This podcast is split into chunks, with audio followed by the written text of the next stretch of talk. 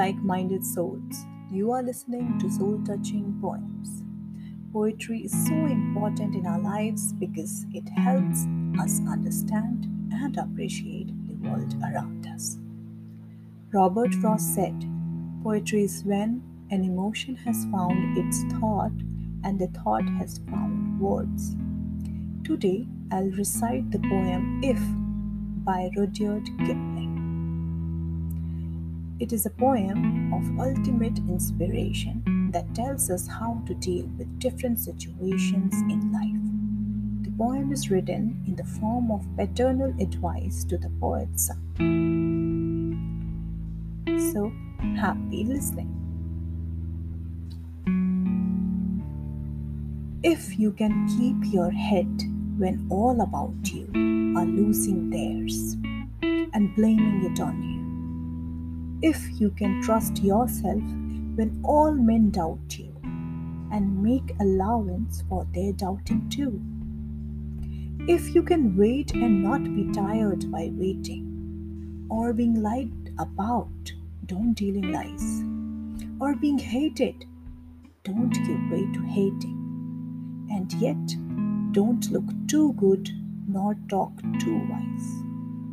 If you can dream and not make dreams your master, if you can think and not make thoughts your aim, if you can meet with triumph and disaster and treat those two impostors just the same, if you can bear to hear the truth you have spoken, twisted by knaves to make a trap for fools, or watch the things you gave your life to, broken, and stoop and build them with worn-out tools. If you can make one heap of all your winnings and risk it on one turn of pitch and toss, and lose and start again at your beginnings, and never breathe a word about your loss.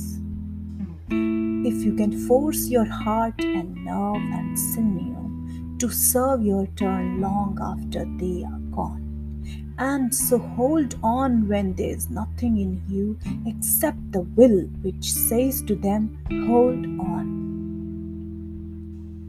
If you can talk with crowds and keep your virtue, or walk with kings nor lose the common touch, if neither foes nor loving friends can hurt you, if all men count with you but none too much.